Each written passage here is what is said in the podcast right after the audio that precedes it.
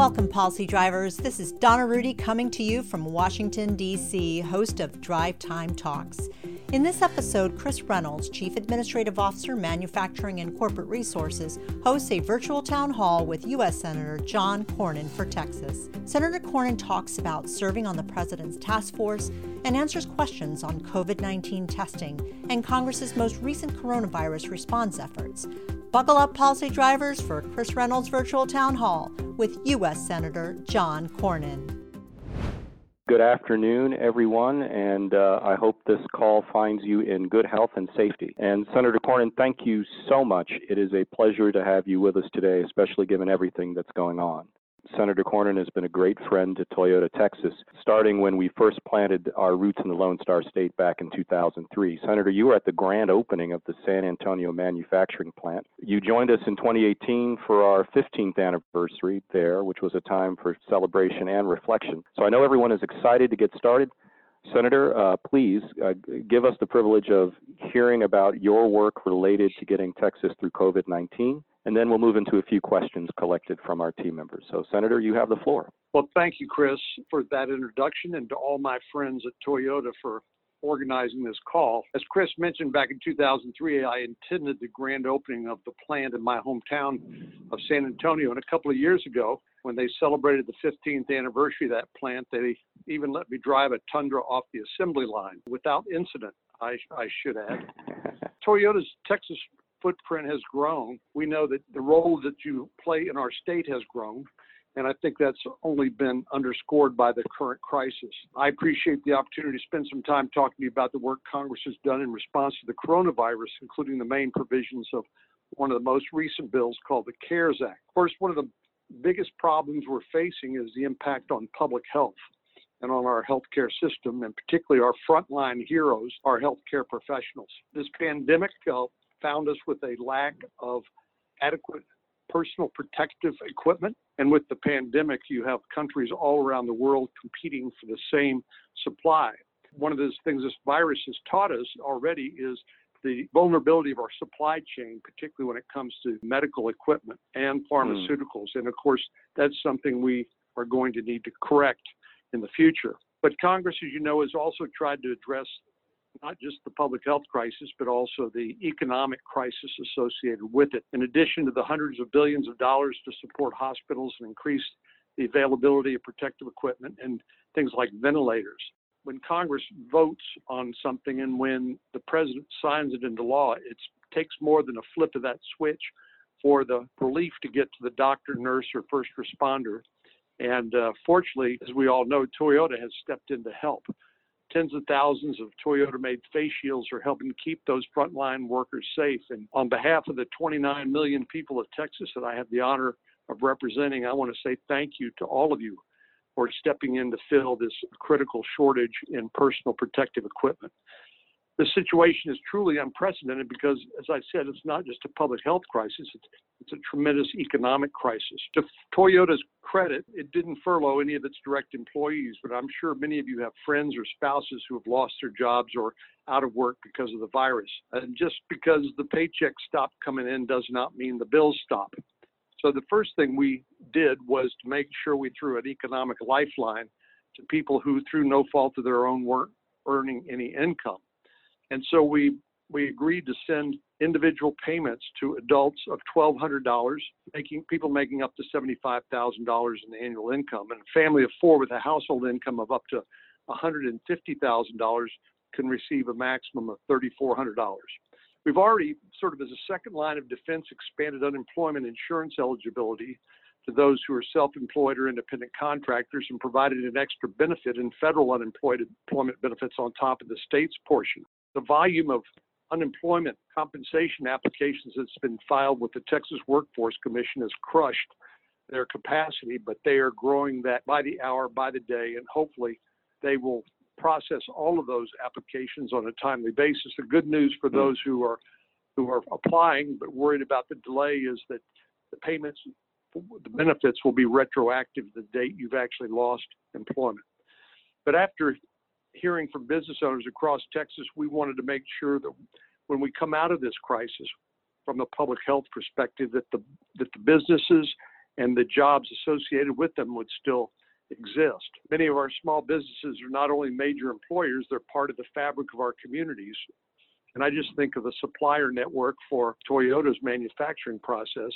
Even though they may not be big companies themselves, they play a major role in Toyota's ability to produce uh, top quality cars and trucks. And so, to ensure that both these businesses and their workers can survive the crisis, we created something called the Paycheck Protection Program. This new loan program provides cash flow assistance to small businesses and is a powerful incentive, we hope, for them to keep connected with their employees, to keep them on the payroll. And so we provided an ability to borrow at a very low interest rate. But if you successfully keep your employees on the payroll till June, then that can be largely forgiven. This was so popular that the original $350 billion that we appropriated for it ran out in less than two weeks. And so last Friday, I was at the White House when the president signed legislation adding an additional 320 billion to this paycheck protection program as part of my responsibilities in Washington, I was selected to serve on the president's task force. There's simply no one size fits all solution that will work for the entire country. Texas isn't New York, obviously, and Lubbock isn't Houston. So I think the best move is for our state and local leaders to work together, along with the federal government, to take careful measures to first and foremost protect the public safety. But then on an individual city or county basis make decisions as circumstances permit. We all do not want to do this twice, so we need to get it right or as close to right as we can the first time. Senator, thanks so much. And speaking of the work of the Congress and, of course, your work uh, as part of the task force, there's already talk, isn't there, about future packages on the horizon. Can you give us a sense? What do you think the likelihood is, and what could be included? Well, Chris, I don't think I think um, after spending 2.8 trillion dollars, which if you had told me two months ago that we would have done that and that I would have mm. supported every every dollar going out the door, I would not have believed it. So forgive me for the pun, but I think it's time for us to maybe tap the brakes a little bit and mm. to hmm. make sure that we see how what we've already done is put to work. And of course, stand by ready to do what else is necessary. This really is unprecedented. I was in uh, Congress shortly after 9 11. I was there after the 2008 meltdown of Wall Street. Nothing I've seen, and I don't think anything any of us have seen, maybe since World War II, rises to this uh, challenge. There's been some discussion about an infrastructure bill. If there's an opportunity to do that, I'm all in. Texas obviously is a big growing state. We need our roads and bridges.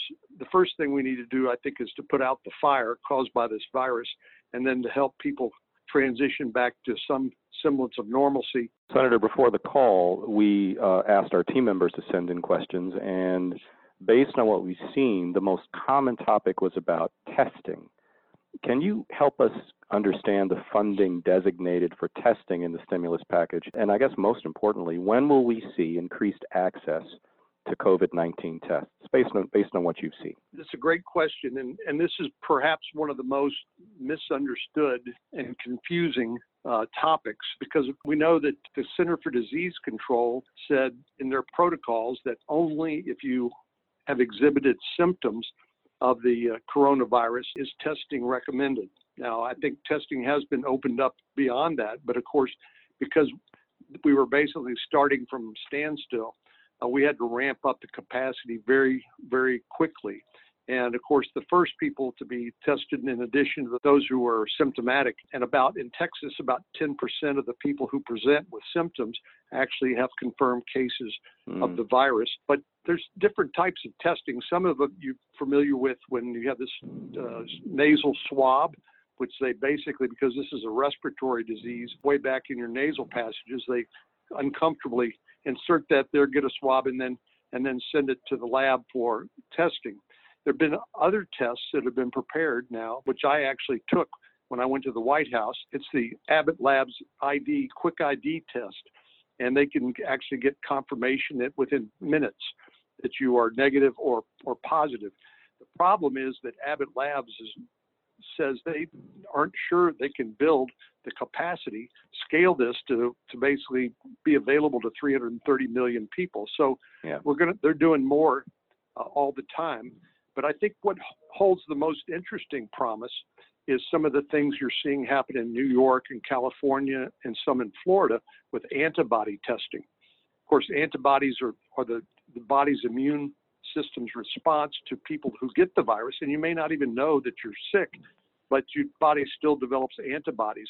Those antibodies may, and this is still contested, has to be determined, may provide some level of immunity. If it does, then there's a question of how long. Is it permanent or is it for months or weeks or a year or, or so? And then the final thing that Dr. Birx, who, uh, along with her famous scarves, is part of the press conference every night at the White House, talked about antigen testing. And this is something that with a mere uh, pinprick that people could actually even do at home. More testing will definitely be in our future. Um, but I think we're still looking at what the right mix of that looks like last week, uh, Toyota itself, we announced a manufacturing return to work strategy across North America. And uh believe me, we spent many weeks creating new processes and protocols for each plant to stay in compliance with the CDC guidelines and what various states want, including the state of Texas. Safety and security of our team members, that's our number one priority, and we're working very hard to make sure that we can have that as high as possible what do you think is the importance of us returning to work and getting the economy moving again? And how do you balance that out from your perspective as a as the senator from Texas? Well, I applaud Toyota's leadership for putting the safety of your team first. We are not wired to live in isolation, and obviously the economic consequences of this are vast and will be with us for a long time. And uh, some of the businesses that are currently in existence will not be there in the future. So it is important that we begin to look at what sort of practices and what sort of protocols will allow us to begin to open up. And I'm sure you all have given this a lot of thought and are putting a lot of safety protocols in place. I think you all could well lead the way in demonstrating how we can get back to work safely uh, with protecting your team at the forefront. I know, uh, based on your reference to 9 11, many of us lived through that. The U.S. has faced adversity before and we seem each time to come out of it more resilient and stronger. But as I'm mindful of your time and, and in the few minutes we have left, can you just give us your closing thoughts on what have we learned as a country and government as we try our best to work our way out of the crisis? And what's your, your vision of the future after COVID 19, if we can just look beyond where we are right now? Please tell us. As you say, um, Texans are pretty resilient and Americans are resilient as well. We're also very entrepreneurial and innovative, as demonstrated by Toyota's pivoting to build uh, personal protective equipment. And so I'm very confident that we will come out of this and have learned many important lessons. It's uh, going to be painful. It has been painful, uh, more for some than others. Again, my heart goes out to those who maybe they work by the hour, Maybe mm. they've been told don't show up because there's no demand, or you're in the service industry and the like.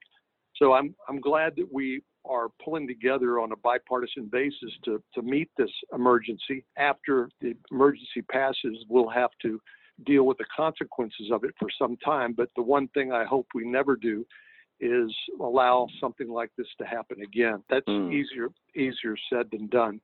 But we'll come through this as we always do by neighbor helping neighbor. There's there's plenty of good news stories out there about people on the front lines who helping each other out. They're great heroes, uh, like our healthcare professionals who are treating the, the people who've acquired the, the virus. Uh, uh, people who are helping those who maybe need a couple of bucks to buy some groceries when they're when they're not getting the paycheck coming the front door.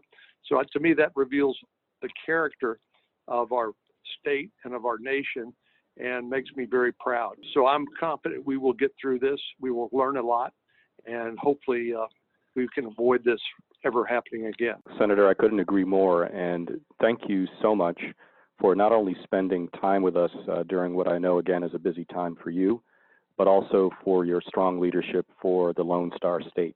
We want to make sure that we respect your time, so we're going to end our call. And once again, thank you so much, and thanks to everyone for listening to our town hall.